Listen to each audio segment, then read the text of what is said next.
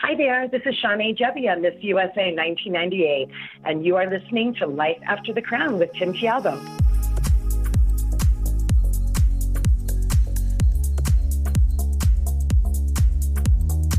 Hey, everybody, welcome to the Life After the Crown podcast, where each episode I bring you useful interviews with former pageant contestants, title holders, and women of influence who are now succeeding across many different industries in the real world. My name is Tim Tialdo, lifestyle entrepreneur, pageant host, author, and quite honestly, somebody who just wants to help you become a better person overall. Now, if pageant life is over for you, or it soon could be, and you're wondering, well, what do I do now? Or what's next? This podcast is designed to help make the transition to real life and the school of hard knocks a little bit easier for you to handle. So if this is your first time listening, thanks for tuning in. We're glad you're with us today. Let's get started. My guest today was Miss USA 1998 and placed top five at Miss Universe that same year. She's worked in the television and entertainment industry for more than 20 years, appearing on networks such as ESPN2, DirecTV, Fox Sports, MTV, Disney, the Golf Channel, The Price is Right, and multiple commercials. After being diagnosed with a rare form of Meniere's disease over 20 years ago, she now intentionally shares her journey off hearing loss as a patient advocate. For the past decade, she has traveled the world as an ambassador for early detection of hearing loss, and she is currently the official spokesperson for Someone Like You, L3C, and Rare Disease Ambassador for Colorado Rare 501c3. She enjoys being able to connect to people with rare diseases and health conditions, ensuring they don't have to face their challenges on their own.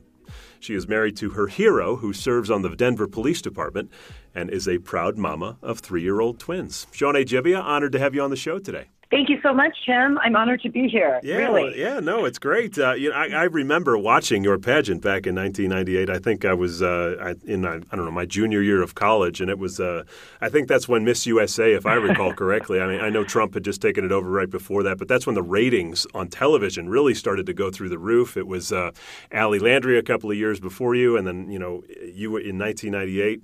Now, well, I think what's interesting is I read that Miss Massachusetts USA, which was your state title. That was actually your first attempt at a pageant title. Um, and not only obviously did you win state, but you won the whole national competition. So I, I guess what made you start competing in the late 90s? That's interesting. Um, I had a friend, Angelina Savage, that was a Miss Florida the year before when Trump came in. And we competed in some fitness modeling together. And she and I became really close. And when she got in this pageant, she, she called me up and said, Shawnae, you got to do this. It's not it's not so how could i say structured in a way that you have to mold yourself to be a pageant person which i i had no idea. I mean tim i showed up i still get teased. I showed up in tracksuits to the to the rehearsals at miss usa okay? We're talking like the old school tracksuits. So, you know, I have a few friends after all these years like tracksuit Shawnae, you know, but the last three days I with there's no press and there there are no judges you're just a, it's a lot of energy back then that we weren't really putting into it quite yet. So it was I, I felt it wasn't important to be the game on from 6 a.m. Yet that when you go to Universe, that that is so. But so I just did whatever. No one knew who I was really until the last three days, and I started wearing cat suits and all this, and uh, changed my my look a little bit. And everyone went, "Who is that?" You know. So um, we just had a lot of fun with it. But Angelina inspired me that I can be myself. I was already working in television, hosting an, an international fitness show, um, airing at five days a week on The Juice. You saw that. So I came in a, a collegiate athlete, scholar, a scholared athlete I was already a personal trainer, graduated with honors in college, working in television. So I really looked at this as a way to further my career. Obviously, I was looking at the end picture, not at really the crown and and you know so much of being a queen as I was. Wow, this is a great stepping stone. I looked at Halle Berry. I looked at some of them that didn't necessarily win, that who they were. You know, it really was about who they were and what they wanted in life. So I look at it. I looked at it as that stepping stone. Okay, maybe this is going to get me to Los Angeles, get an agent, which it did. I had William Morris once I was the first one to leave with a job in 47 years. Um, Trump was the one to tell me that. I was shocked. You know, my generation was back when J.C. Penney's. We were working in malls, and hopefully at the end we would we would get some sort of career. Mm-hmm. When we didn't have any skills uh, at that at that point in television going into it, so you didn't find that as as as much as you may today.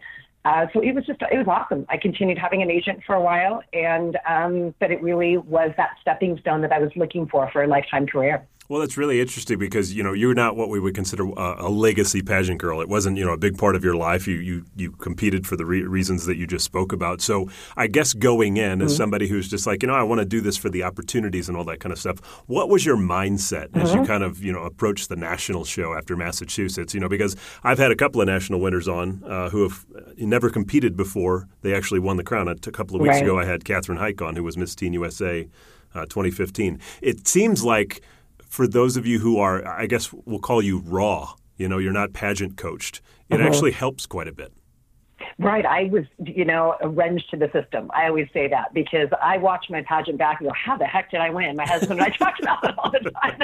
what happened? I didn't say anything. I mean, they asked me one question, you know, it, what was it? Uh, tell us why you should be Miss USA without saying a word, you know, and the producers read me like a book because everything I've done in my life was physical. I was a personal trainer on a show and they wanted me to exercise in some way.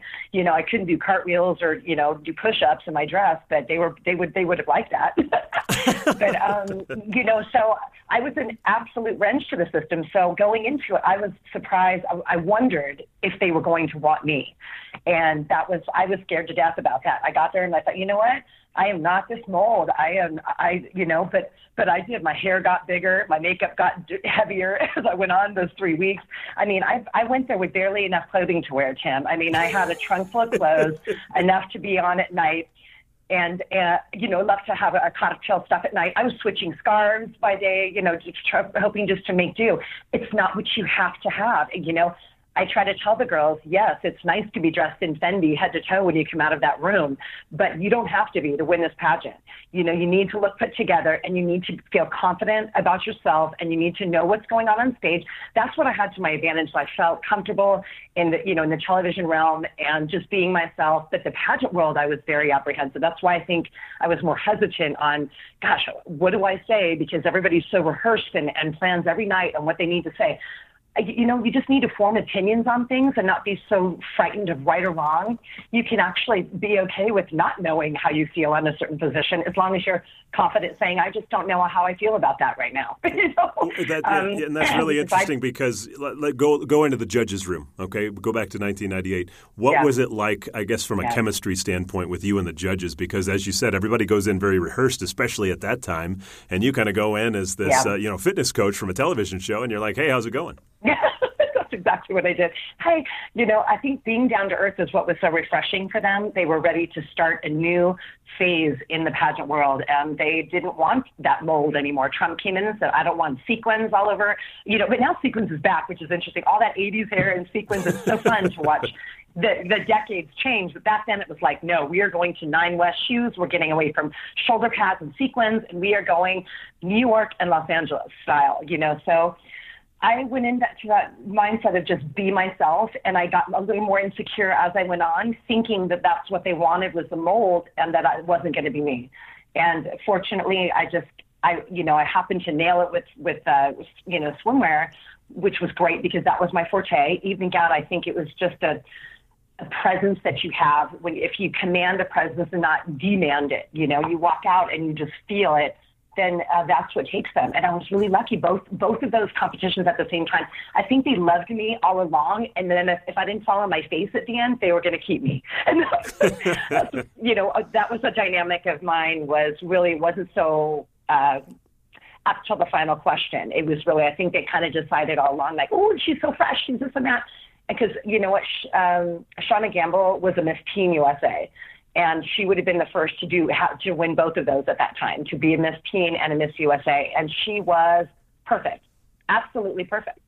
Um, I, I don't think she could have answered anything differently. I don't think she could have looked any better or presented herself in any different way. She was fantastic, and you know I would looked and sounded a little less prepared, a little less perfect um, and my imperfection is what really, I think, made me tangible. It made me approachable. And uh, I could go into hospitals and talk to sick children and set the crown down and walk over. I had kids tell me, Tim, why are you here with like your 15 shades of eyeshadow and all your makeup and come in when I'm dying and puking? you know what and that's what we're faced i mean i ended up not wearing dresses back then i wore pantsuits and a sweater set I wore the, ba- uh, the I wore the sash, but I did not wear my crown. You know, Miss Universe has a lot more elegant, um, you know, appearances I think than we did back then. Now things are totally different, but for us at that time, being down to earth and tangible just seemed to work, and imperfection, if you will. So, were you shocked that you you know made top five and won? Well, I was hoping that they wanted something like that. I was hoping that, you know, I didn't fall on my face. I didn't say anything completely, you know.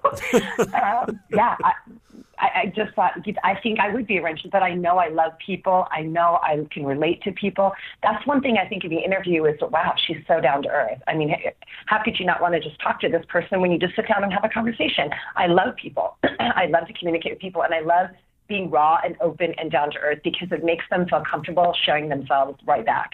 And that's what I think Miss USA, if you're not tangible and you are, you know, walking in and a, a child is intimidated by you, that's, yes, we can be in awe that you're like Elsa, which our current one is so beautiful in that way. But she's still so, you know, down to earth. You feel like you can go up and talk to her. And that's what's really cool about it.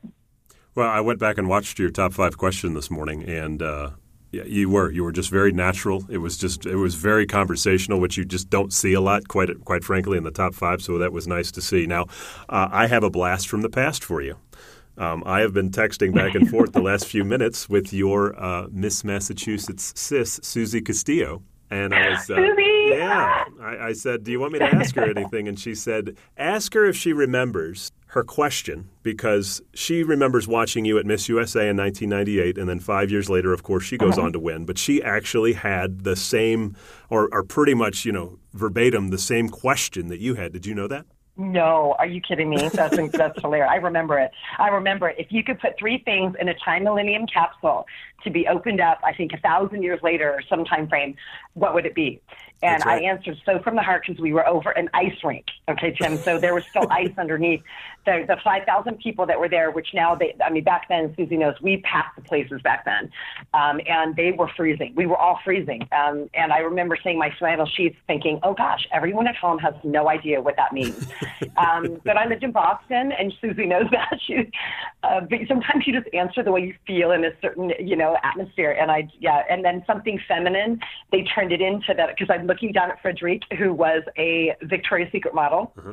And I'm thinking kind of like, put something feminine. I didn't say underwear. I didn't say lingerie. I said something feminine, something feminine of the 90s or I don't know. And I'm thinking my dress or sash. Like, so, and I'm looking at her, she's just laughing at me.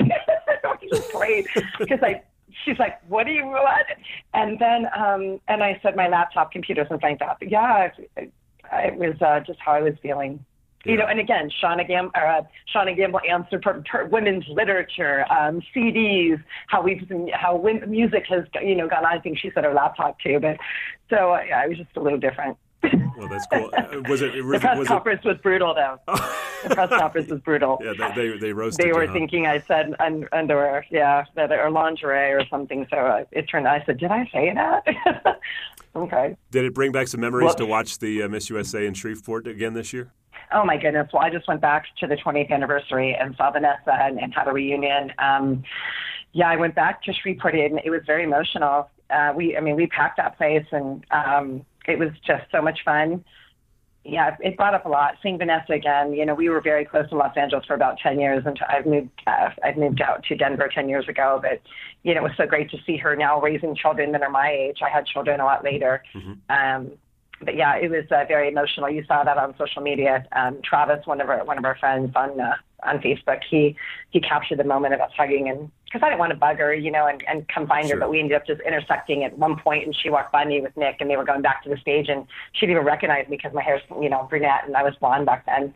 But we just had a moment of tears, and it was uh, it was heartfelt. That's super cool to hear. That's super cool to hear. Well, I, I want to go back a little bit to, to your uh, education. So you graduated cum laude from Jacksonville University. Um, you had a BA in broadcasting and telecommunications, a minor in business law. Uh, but you did go there on an athletic scholarship. I know you mentioned it a little bit earlier. So, what uh, sport did you play collegiately? I played. Oh, I started actually at a young life doing all sorts of um, competitive sports. I started figure skating when I was eight. Um, I was fourth in the nation in figure skating.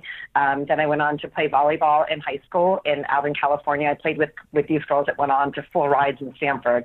I mean, we have an us progressive coach who was feeding us tofu, and we were playing on the beach. I mean, it was just unbelievable. He was a he was a psychology teacher. Um, it, it was just very progressive. So I played with these amazing women, and it, it gave me the honor to go back east to Florida and actually um, get partial scholarship for a Division One school. So I played uh, volleyball. I dove in high school, um, ran track, um, danced, and that's what kind of inspired me to keep into the athleticism. Was become a personal trainer at the end of my collegiate um, education I just wanted to stay in the fitness world. I was already feeling this letdown of, oh my gosh, when I graduate, what am I going to do? I've been athletic my entire life.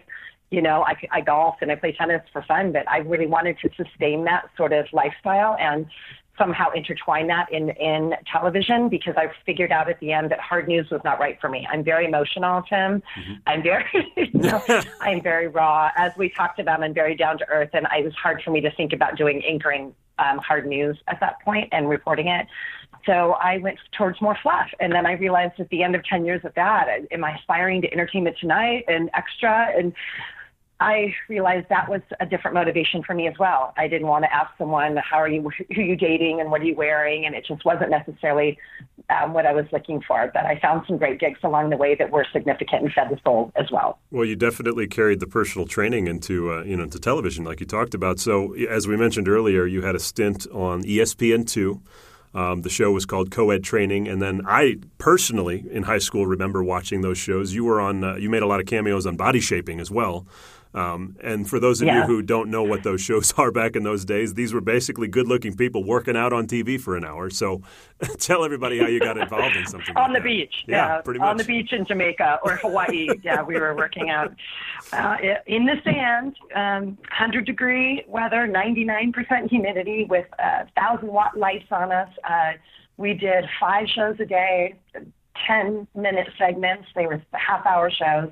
Our tongue was falling out of our mouth by the end of the day. We were so, I had to dry my hair before I started each segment. It was, it was the most incredible experience I've ever had starting in television. It, because we wrote our own shows and we actually were, our producer, we were like the friends of fitness. He got this team together. I was more of your kind of your jock from college.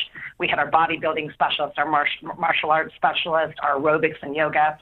and it was just fantastic that he let us do our thing. I mean, it was ready, set, go. We had the camera signs and we were spontaneous and we just went through certain exercises and we had a, a theme of the show. And it was really a great way to learn spontaneity.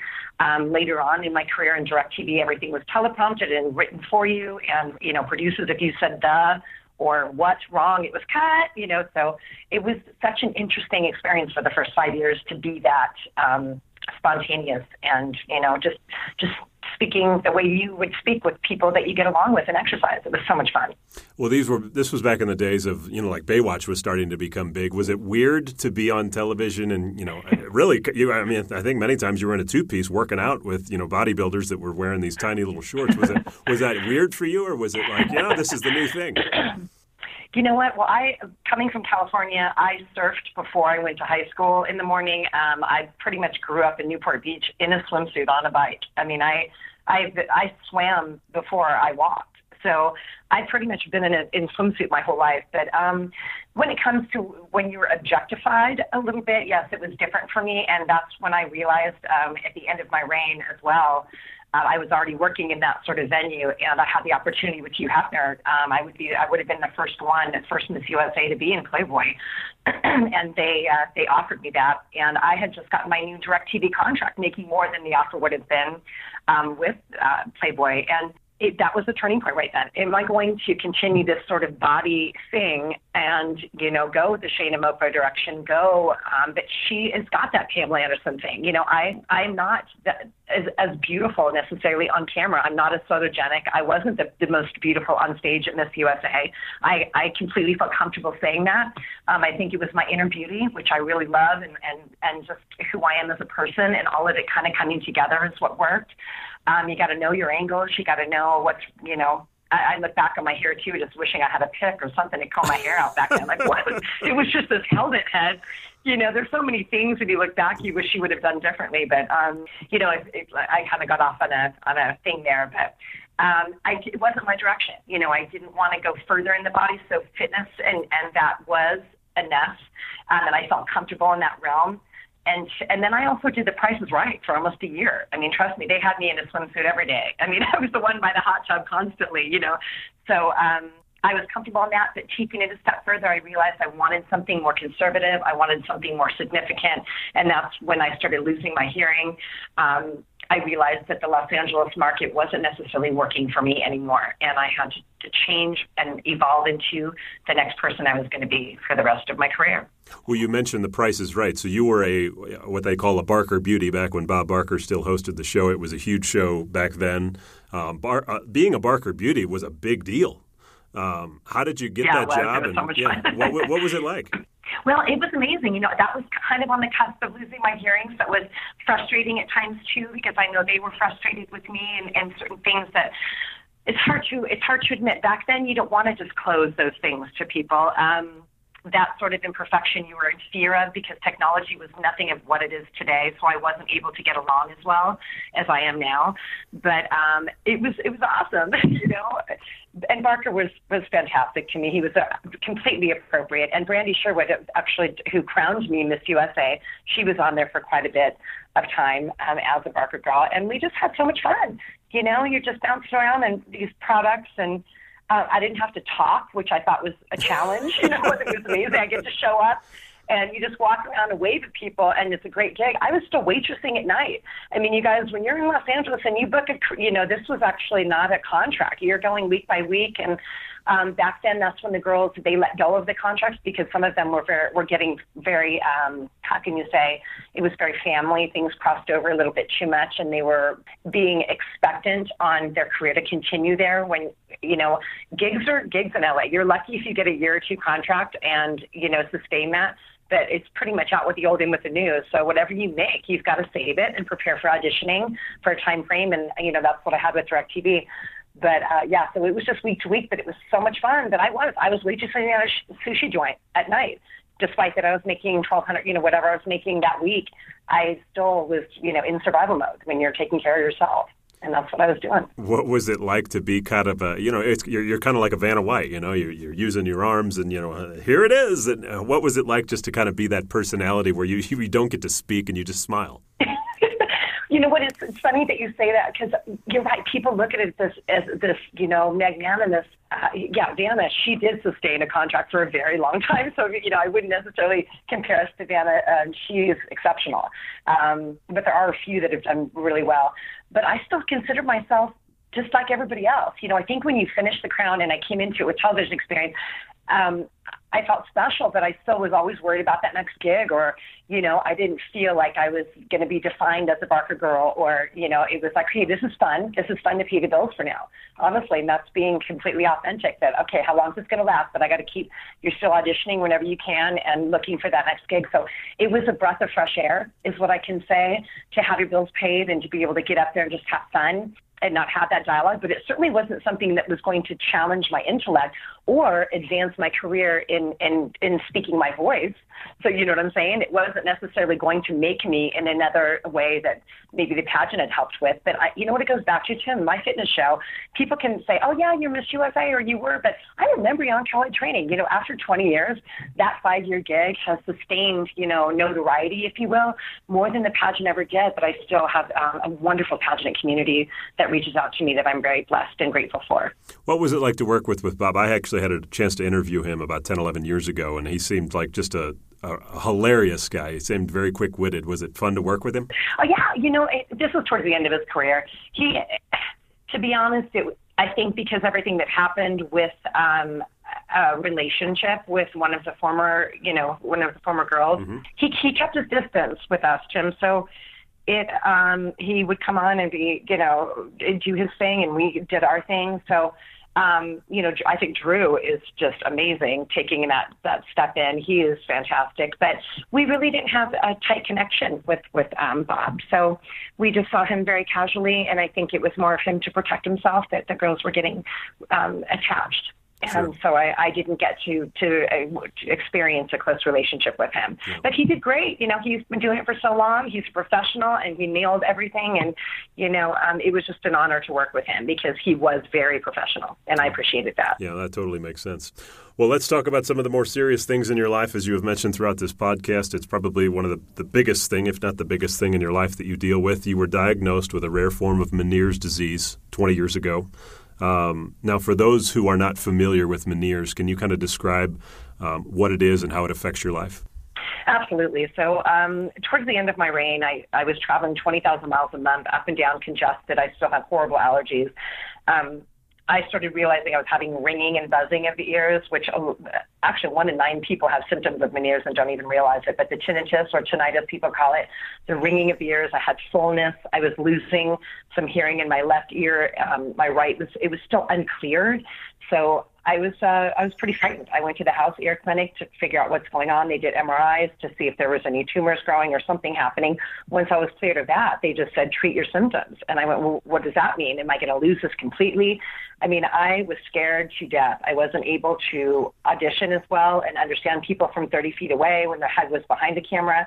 I wasn't able to um, continue working the way that I was. It, it it became very prevalent that I needed to figure out what I was going to do with my life. And losing your hearing and in the business, I was actually stumbling on my how I was speaking because I wasn't hearing myself. So um, it was frightening. So I got hearing aids immediately and realized that was what I needed to at least keep my eardrums going. And I didn't know what that meant because it is a muscle. And if you don't exercise them, you will create atrophy just like you do your body. So I got the hearing aids to make sure that I could still identify with sound before I lost it and I could still enunciate the way that I needed to, to to communicate. You know, trying to figure out how I was going to survive focusing on television in that industry for so long was very difficult. But um, I still did okay, and I went back to school. I mean, for me, keeping my head afloat was more education. I've been halfway through a nursing degree for almost 10 years, but I had to put a halt on it because my children uh, cost us uh, an Ivy League education because we did in vitro fertilization for that. So um, I uh, just had to deal with the symptoms, which are the, all, the ones that I told you. I have water retention as well, which when I eat high salt, I gain water weight and then I don't hear as clear. So, you know, when you when you're diagnosed with a disease, you're like, what what does this mean? you know, okay, am I going to die or what what is, you know? So I was basically on the onset. I didn't have the heavy vertigo, which most people connect uh, Meniere's with. This was the big confusion with my rare form because I had certain symptoms that were not as typical for Meniere's. The vertigo, the, after the first two years, the tinnitus subsided and my hearing loss became more prevalent. So that's the, where the rare form is. Only a, a few percent have the bilateral hearing loss at age 27, the way that I did. So um, I just had to, like I said, treat the symptoms. I got on a diuretic, I did allergy shots, got my hearing aids, and was waiting for whatever my destiny was going to be. Hearing loss completely, vertigo episodes. I had no idea how severe everything was going to change. And um, so I just kind of dealt with it. And that's where I was with that it was challenging. Well, I tell you, I mean, it's from just the way you explain it. I mean, it sounds like you handled it very positively, which I think a lot of people, you know, they would go into a depression or, you know, like, is my life ever going to be the same? How did you, I guess, psychologically handle things those first few years? Oh, did I seem like I was just fine? That's that's great. it, did, well, it did. Yeah, it sounds good. well, I guess I can say I can say talk about that 20 years later because you know facing another adversity, which we'll get into it. Um, you know, I didn't. I I was in denial. I think at first, Tim. So that I was in denial. I didn't want to talk about. I I thought there are kids dying out there. You know, who am I to you know have a pity party? And I still say that now. What is who who? You know, I'm I'm fine. So I really didn't want to talk about it. It's, it just kind of pushed it under the rug. No big deal. No big deal. Fine. You know, but I did suppress a lot of feelings. I think that came out later of not being good enough and, you know, things that you've talked about, taking at hand, being at hand, dealing with those things at hand. And when you suppress that sort of stuff, it will come out in a big way. And um, you hit that on the head. So what happened is I, I did. I got a little overbearing, I think, of my circle of friends and my family because I've missed having that voice to keep us in conversations around me. I mean, I was depressed. I would go through ups and downs of new technology, trying different things, and realize I'm not getting along. Now I'm just talking, and everyone's like, "We talked about that 10 minutes ago," you know, Shawnae. And I was was isolated. Um, I felt very alone. Um, I, especially in Los Angeles, Tim, it's not the easiest town. If you slow down, you are all, out. Not at all. I mean, you know, so I had a handful of friends that were like, Shawnae, you, you didn't hear that right. Let, let me tell you what, what they're saying. And that really cared about me. And I realized um, reaching out to my community is what I needed to do. I reached out to Siemens for new technology, and that was over 10 years ago. Um, and I asked them for help. I said, I'm on my own. I can't afford this technology. Can I do anything for you?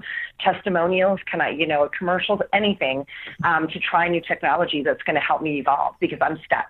I'm literally stuck. I can't even educate myself in a classroom without trying to keep up with notes. And I was still not ready to disclose things back then um, because I can get notes transcribed now. I can have everything given to me, but back then I didn't want to. I was stubborn. I was an honor student. I, I, you know, going back to nursing classes, it was science. It was totally different. I had to redo all of my sciences from the from the get go, and um, I didn't want to ask to ask for help. You know, uh, I, I felt like I was being weak asking for transcribed notes, but now it's the norm. You know, so I encourage everyone that needs help in any sort of disability to stand up and ask for your rights and don't hold back because you will get stuck and you will not evolve.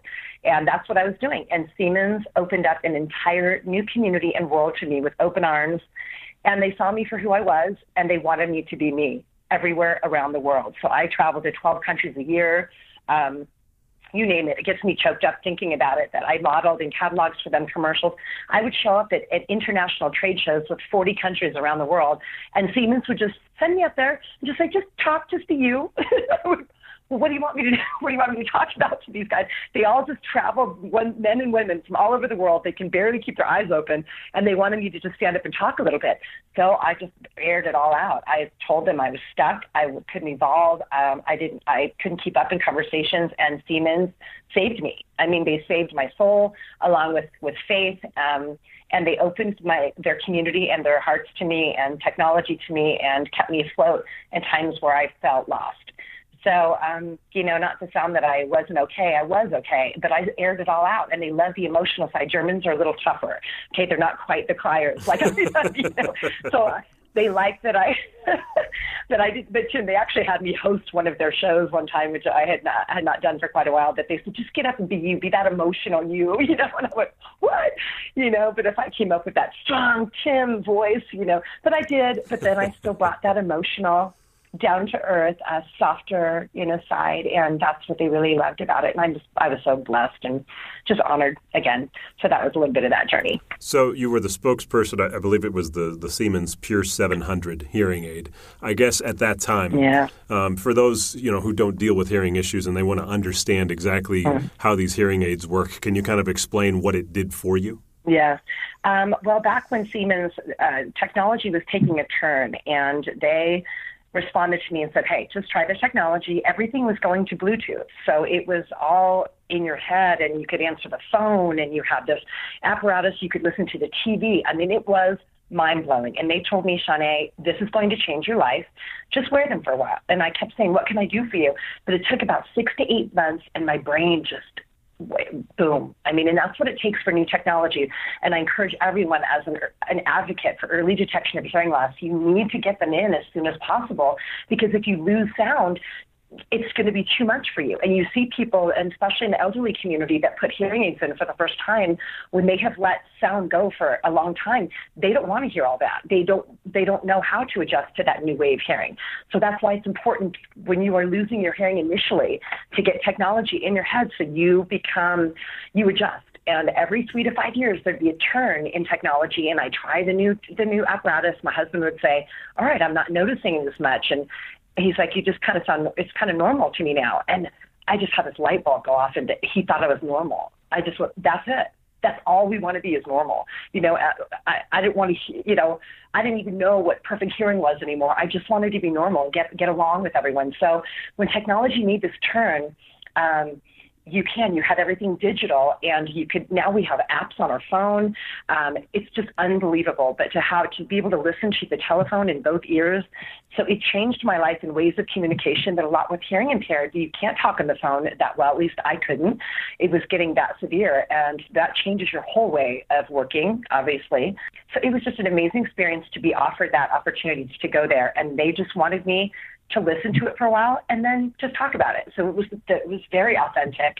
And uh, you know what's funny, Tim? They they actually brought me out to um, to Germany the first time. It was supposed, that first commercial, the Pure commercial, was my coming out as hearing impaired, and they were apprehensive that I wanted to do that.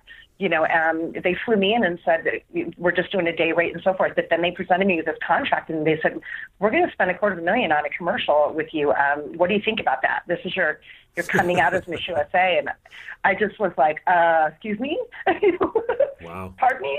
You know, and so they just call it a shooting. Would you like a shooting? You know, and so that's what I did with them for 10 years. I could travel 23 hours and do a shooting for a catalog, or I could be in the corner of an office room doing a testimonial, um, or I could be, you know, shooting with, gosh, there's 50, 50 extras and and the next, the last pier one I just did uh, in the subway, we closed down the subway in um, in Serbia, and this was when all of the um, immigrants were coming through, and we shut it down in the middle of the night. We worked 48 hours straight, straight.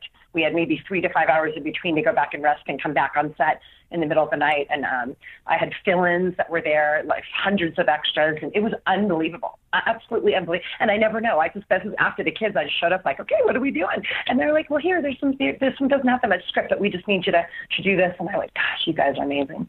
I mean, you know, and they sent me home with new technology, and I'm just, uh, I feel closer to God when I'm with that company. Well, and I mean, they're now they're now they're Nate Signia. Signia is their uh, Siemens was uh, was bought out by Signia Hearing, and uh, that was my last venture was with them. I mean, how crazy is it to think that hearing, being hearing impaired, actually brought more opportunities than took them away?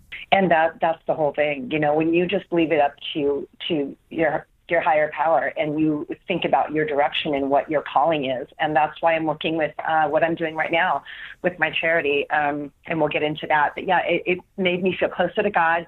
They loved me for who I was. And I didn't think about those imperfections and what I didn't have. It was what I did have and what I could have. And people that loved me just the way I was. Well, I love that your faith is a big part of this, and it's certainly helped carry you through it uh, along with that company. Now, for those listening, they're probably going, "Gosh, Sean, sounds normal. I mean, it doesn't sound like there's any issues at all." So, I explain to people, like for instance, we talked yesterday, what you have to do just in order to do this phone call with me. How, how do you set up? Okay, so I have a, a tech that I wear around my neck, and what that does is it syncs my phone into my hearing aids which is unbelievable. So I can hear in both of them, and um, it just allows me to, you know, to communicate, which uh, I lost for quite a, quite some time. So I have to plug it in, make sure my check is, you know, my husband doesn't take the charger and I'm plugging in my charger and then all of a sudden I can't talk on the phone. You know, that could have happened this morning, but, mm-hmm. uh, you know, I got to prepare with my apparatus, but I have my phone.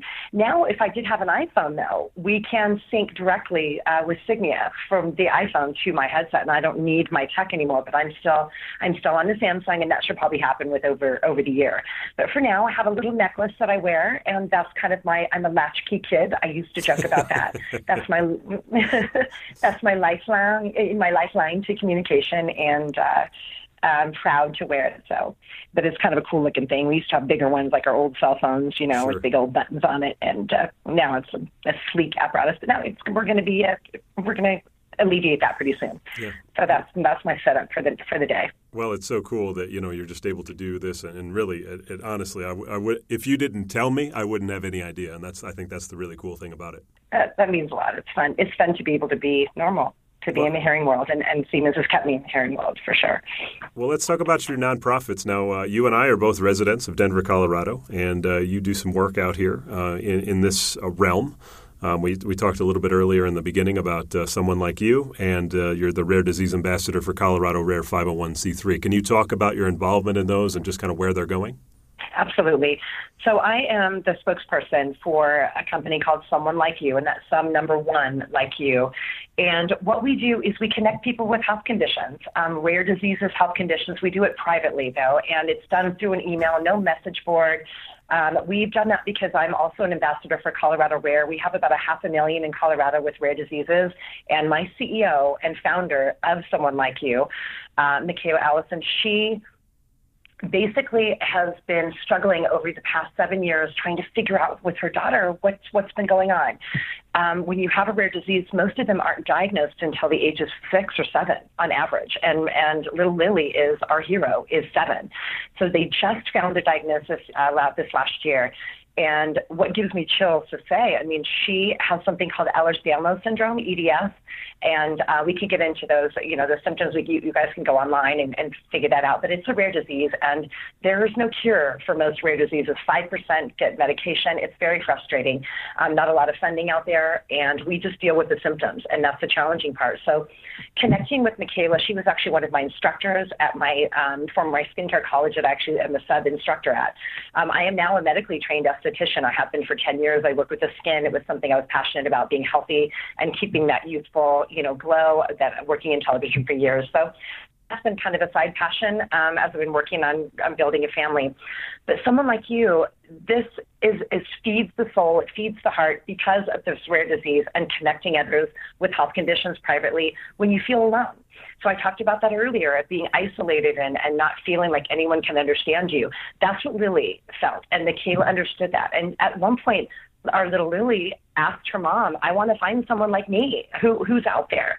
And that, you know, stimulated Michaela for her initiative to to start this someone like you to connect people. So it could be for individuals, um, especially children, teenagers, or even adults that feel alone in whatever process they're going through. And that's why we we don't just want to say it's rare disease focused. We opened it up to health conditions so people can just identify with other people if that disease is that rare how about someone that's understanding being paralyzed in a wheelchair and going through the pain of rehabilitation together? Um, it, you know, those sort of things are significant when someone wants to, to connect with someone. So I have been so proud to be a part of that. We just recently signed. Um, on with Allstate. Uh, we are also the Ronald McDonald House is one of our sponsors. We have two of our girls that are community ambassadors. Emma and Aubrey are Ice Girls for Avalanche, which is also one of our sponsors. Yeah. Um, we have Allstate, what I, what I said, uh, Ronald McDonald House, and um, yeah, the Ice Girls. So they're amazing. They're in college, pre med, just the most intelligent young women working for my boss, Michaela, who is just the most exceptional person I think I've met in a really long time. These girls are just driving this force of an LPC, which is a hybrid. Um, it is profit and for nonprofit. We're trying to raise money for people, and we have an initiative called Be Kind going on right now that we are going to be at all state uh, doing an Oktoberfest locally in Denver. But Be Kind is, is an initiative. We have necklaces and we have hats to um, to stimulate people to be involved in community to help sponsor some of our membership so people can come together and, and meet if you buy this apparel. And it, uh, you know, they could be lifetime memberships or just can be con- contribution to memberships, a scholarship for certain membership for different um, different people out there that need each other.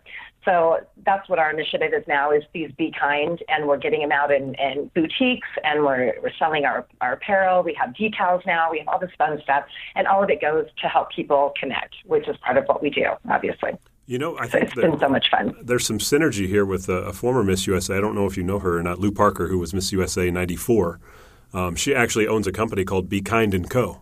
And it's all about basically you're what, what, you're oh. talking about. I think you, I should connect you to because I think there's some synergy there that could definitely be uh, advantageous to the to the program. Wonderful. Yeah, I'll get that information from you. I'd love to love to meet her and introduce her to, to Michaela, my boss. Yeah. Well. I, yeah, I, it's it's a it's a something everyone wants to be a part of. Well, look, I love your heart. Um, you know that you've kind of just really let loose since this has all happened to you, and you do so much to help others. And I know that you, you know, it's been a struggle.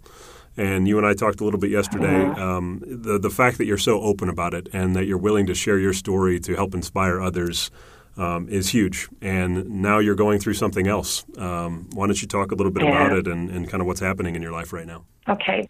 Well, I called Tim yesterday, you guys, because I did have an, another thing going on now, and I was just sad I, that my website is not live at the moment because I've had to change a bunch of things because of changes in my life.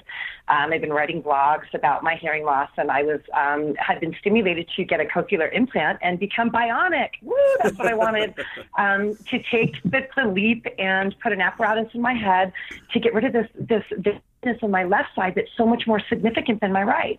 So we've been confused about that. And um, I thought, you know what? I'm going to do it. I'm going to wear this bright pink, you know, um, apparatus on my head and do this. And you know, so many children out there have benefited. Many, many people out there have 60 to 80 percent hearing after getting an implant. So this was my journey. I was this year. I was my 20th anniversary. I was going to take the leap and go bionic. So I had to go through a series of tests to to begin that and uh, did that MRI again, which I did 20 years ago, and found out that I have a brain tumor. say hello to my little friend. Mm-hmm. um, yeah, so that was just uh, uh, two weeks ago, I believe. So, um, whoa, trying to figure out what am I going to do with that. So that all of these unanswered questions over the years, again, um, stimulate the advocacy of early detection of hearing loss because I can go into that's what we did initially, and then we treated the symptoms. But now we're seeing a four millimeter um, tumor on my cochlear nerve on my left side.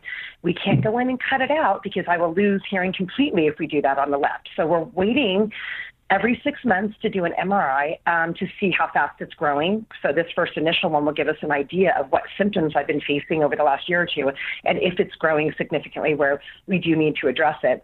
Um, typically, these tumors are benign and slow growing. So um, that's good news. So again, I'm going to live. um, it's not about chemo and, you know, radiation unfortunately will be an option if it starts to grow to where it could compromise my brain function and obviously my hearing. But if I didn't get this MRI, I would, I would have just thought the hearing loss was what was happening. You know, degenerative hearing loss is what has been happening to me for 20 years. I would have never thought that. So I have Dr. Jenkins at um, Advanced Audiology in Colorado. I have to thank her um, for stimulating me to go for the cochlear because if I wouldn't have wanted to push on to a more significant technology, um, I would have lost function in my brain and my face my entire left side of my face would have been my first symptom that is irreversible. So as of right now, we're just keeping a close eye on it, and now it explains the deafness in my left being more severe than my right. Now we understand I do have Meniere's disease, a terrible case of it in my right, um, but I have a, a, a tumor on my left. So totally two different diagnoses on on both sides of my head, and completely rare once again. So I can you know go back to my rare um, advocates and talk to them about that. So I have to redefine again everything I was going to be bionic. I can't be bionic anymore. I'm just kidding. But that was just, I really wanted to be bionic. I thought it was going to change my life for the better. So I'm kind of letting go of that and realizing how blessed I am that I, I'm I'm going to live. I'm going to keep my facial expression in my left side. I just completely uh, flabbergasted on how this path again, early detection or trying to figure out things or moving forward has given me um, a chance to stay alive you know, and and keep my face. well, that's, look, that's, what it is, really. I, I, I, as much as I hate to hear all this, I am just I love your optimism. And you know, for those of you listening, there look, there's power in prayer, and you know, we should all say a prayer for Shawnae and just you know the the removal of this tumor and uh, just that she, you know, maintains good health, you know, for quite a few years to come. And uh, I appreciate you sharing that. I know that's a hard thing to share and, and to talk about. But uh, so is the is the brain tumor what's actually causing the, the hearing loss on that side of your your head? Yes, and that's what was shocking is my doctor said I actually questioned the diagnosis 20 years ago that the first MRI on that left side, and I just looked at him and I said, well, I haven't been, you know, the Meniere's symptoms I have are, are not fluke, and he said, well, they're the same symptoms, basically. But I, but this is this is the miracle, and this is what uh, is this divine intervention because thank you for the prayers. Um, I have not had a significant vertigo my entire life. I don't understand. There is no explanation why I have not been dizzy, throwing up, and incapable of functioning. There's no question. There's, the doctors are in awe that I've had Meniere's for this long and don't have vertigo, but I've had hearing loss and the other symptoms that happen. But now to have a tumor on my left cochlear, he is he said, We took your balance. I did a dizzy test like I was at an amusement park. It was pretty crazy.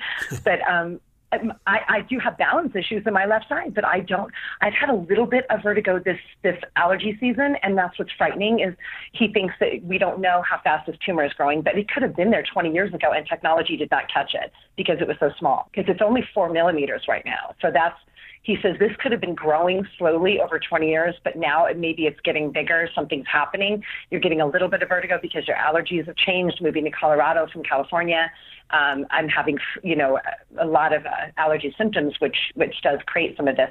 But I don't have the vertigo. I am sh- in shock that have mild dizziness, but it's nothing of what you can get with heavy heavy symptoms of Meniere's. So that's the miracle. The shock is that I have this tumor growing and I don't have the major symptoms that I should be having with the tumor. So the thing is, all right, watch it. And then if we need to shrink it, we'll go in and do some radiation.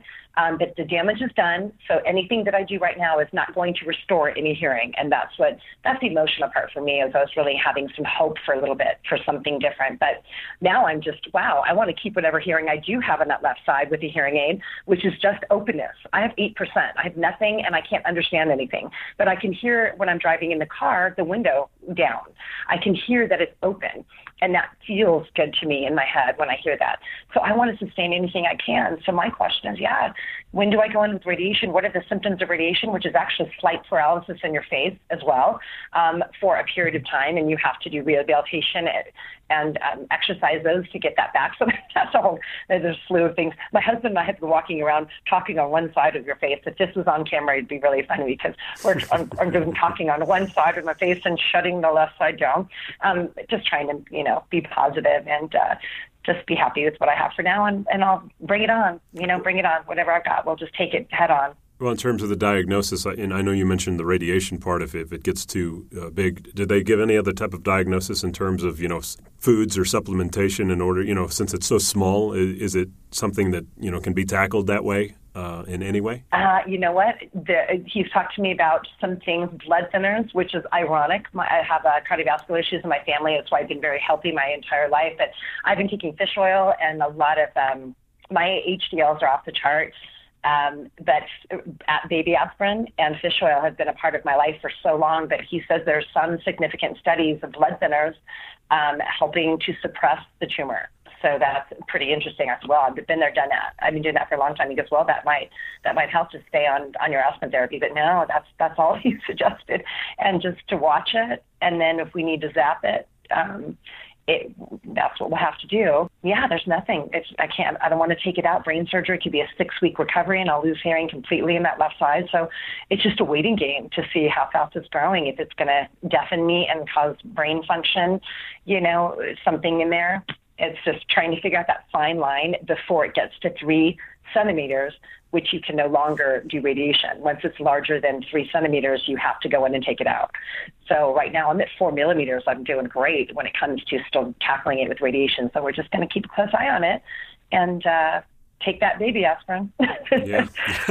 well, look, we're certainly cheering for you, and you can guarantee you're going to be in our prayers, and I thank you for that. Now, for your uh, 501c3s, your, your nonprofits, I, I want to help, and I know I'm sure there's a lot of people listening who would like to help. How can we either donate or you know be, be part of the, uh, that movement to help you uh, kind of spread the word? Well, helping people with with health conditions connect is such a wonderful feeling, and we are involved in that initiative. And it's Be Kind. If you go to our website, www.someone, the number one like you. We also call ourselves silly, and someone like you at co co.com. That's in Colorado. We have necklaces and we have hats and we have all sorts of wonderful things that you can purchase that will go towards memberships for people out there to connect.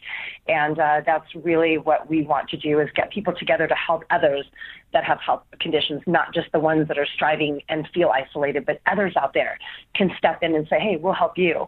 And um, that's really what we want to do. We want to help everyone come together just to connect so we don't feel alone and um, just to give in the community and to keep evolving and help everyone be their best potential. That's really what we want is for everyone to keep growing and to feel like they're not alone. And uh, we can do that. So with your help, we can all do it. Well, for those of you listening, I'll put a link down in the uh, description of this podcast so you can go straight to it if you want to. Uh, Shawnae, look, you're an inspiration. I mean, uh, I love your story. Um, I, I, hate to hear the, the last part of your story, but I just I love how optimistic you are and how you're helping out others through your pain. And uh, just just a huge fan, and I'm really honored that you joined us today. Thank you so much, Tim. You know, I am just blessed to have you here too. I'd love to maybe connect with you and do some things that you're working on, and do any anything I can to help you as well, and be a testimonial for you. You are fantastic, and you give me chills when we listen to your 60 second sound bites. you, you, you, you just you've got got it. I mean, you, you've got it, and you are an inspiration as well. And I'm honored that you reached out to me. We found each other, and we're here in Colorado. Anything I can do for you, you just let me know. Yeah, well, absolutely. And, we'll, we'll grab lunch downtown or something someday. That'd be great. Sounds good. And, and good luck to you and your daughter. So okay. fun. Right, thank you. I appreciate it, Shawnae. Nice to have you on. Thank you, everyone. Take care. That is today's episode. Thanks for tuning in, everybody. And do me a favor subscribe to the podcast on Spotify or SoundCloud, iTunes, Stitcher, the podcast app, Google Play, or you can just go to lifeafterthecrown.com. And if you're still involved in the pageant world and you're wondering, well, what does life after the crown look like for me? And how can I prepare for it? Well, download my free Life After the Crown starter guide. It's a quick read, about 35 pages. It gives you a great blueprint on how to start planning now and not waiting until it's all over. To get it, just go to timtialdo.com slash starter guide. And for weekly podcast updates, just follow me on Instagram at timtialdo. Until next time, remember the words of Matthew 6:34. Give your entire attention to what God is doing right now, and don't get worked up about what may or may not happen tomorrow. God will help you deal with whatever hard things come up when the time comes. Have a great week, everybody.